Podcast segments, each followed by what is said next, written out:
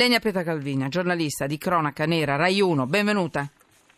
Eccoci qua, buonasera. Ci siamo, Manuela. ciao Elenia. Giuseppe Marazzita, finalmente sono riuscita ad averla. Buonasera. Benvenuto. Benvenuto. Grazie. Allora, le notizie sono tre quelle che si incrociano per quello che stiamo per affrontare. Sto parlando di Alatri a questo punto. Secondo indiscrezioni sale ad otto il numero di indagati per la morte di Emanuele Morganti. Emanuele. Per tutti l'accusa è di omicidio volontario. Intanto, il cons- e questa è una notizia, intanto il Consiglio Superiore della Magistratura apre un'inchiesta sul magistrato che dispose la scarcerazione del- dell'indiziato, quello principale, quello più indiziato di tutti, se mai si può dire questo.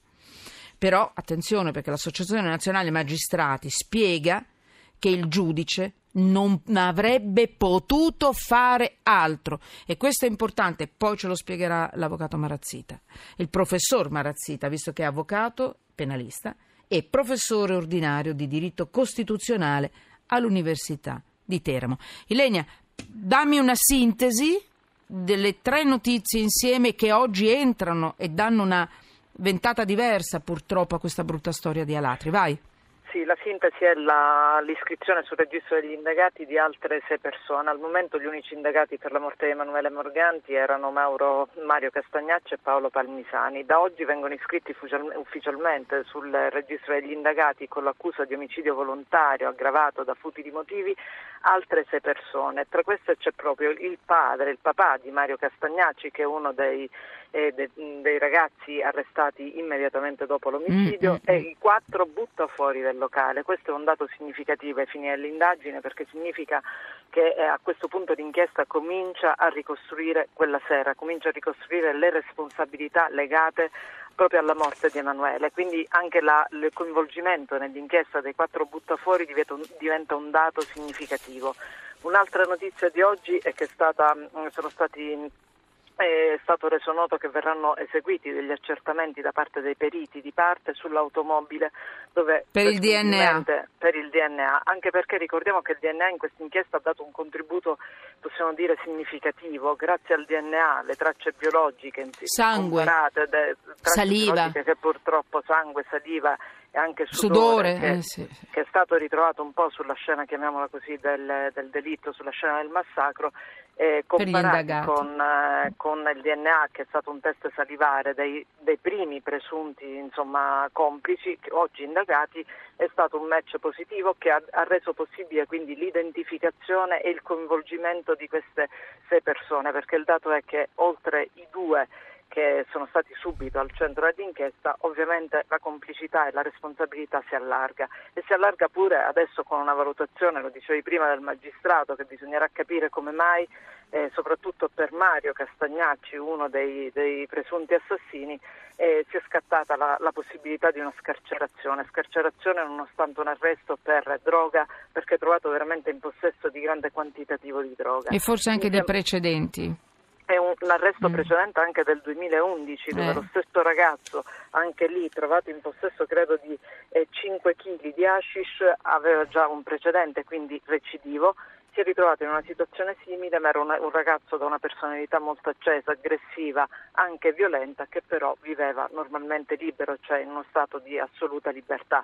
E proprio quella mattina lui è stato rimesso in libertà, la mattina proprio eh, del, del, della ore poi del prima massacro. del sì. massacro. E purtroppo poi mh, quella rimessa in libertà è stata determinante, è stata fatale, è stata eh, veramente significativa per la morte di Emanuele Morganti questo sin- significa che bisogna un po' riflettere su quello che sta succedendo. Ovviamente il Consiglio Superiore della, Mas- della Magistratura sta cercando chiarimenti, anche il, mini- il Ministro sta cercando di capire cosa è successo nella valutazione giuridica fatta. Infatti la questione è proprio sulla correttezza dell'iter processuale rispetto alla scarcerazione di uno dei due arrestati.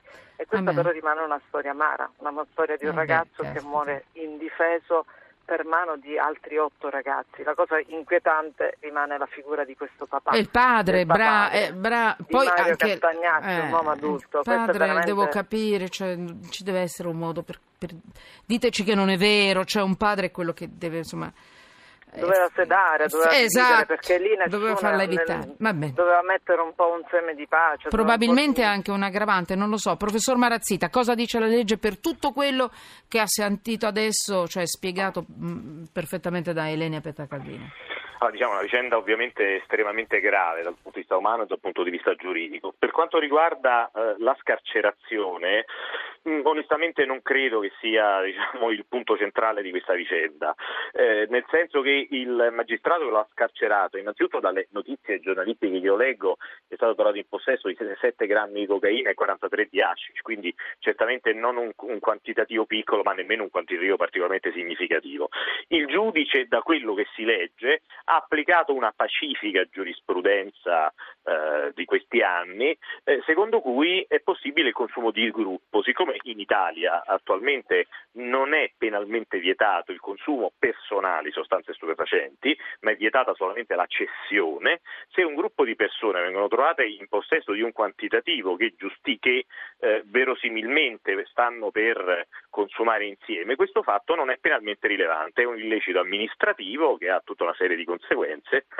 Se queste cose sono vere, la scarcerazione che è stata disposta è come dire una tragica fatalità, certamente, ma mi sembra eh, come dire, decisamente irrazionale, ingiusto, imputare a quel magistrato che applicando la legge ha scarcerato quella persona ciò che è accaduto dopo. Peraltro era un reato del tutto non collegato, nel senso che non indicava una pericolosità, nel senso di eh, predisposizione alla violenza, era un consumo di una sostanza stupefacente spaventosamente diffusa fra i giovani, che la marijuana è un piccolo quantitativo di, di cocaina. Certo, se fosse rimasto in carcere eh, non avrebbe probabilmente eh, ucciso quel povero ragazzo, però questi sono fatti non prevedibili dal magistrato che ha applicato la legge.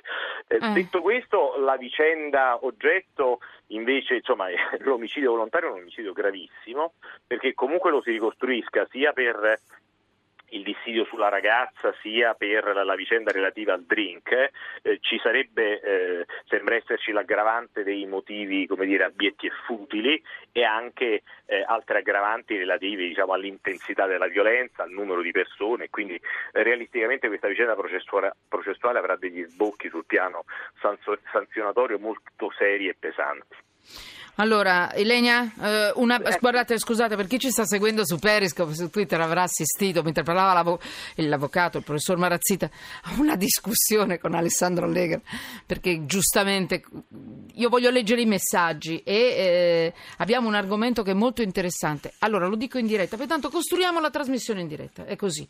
Facciamo così, chiamiamo il prossimo ospite, però io gli chiederò di fare un lancio dell'argomento che poi affronterà domani. Ah, però avvisatelo perché sennò dopo in diretta mi arriva l'insulto. Perché io voglio leggere dei messaggi voglio salutare adesso Ilenia Petacalvina e Giuseppe Marazzina e voglio leggere i messaggi perché mi, pia- mi, piace fare così chiedo i messaggi voglio leggerli.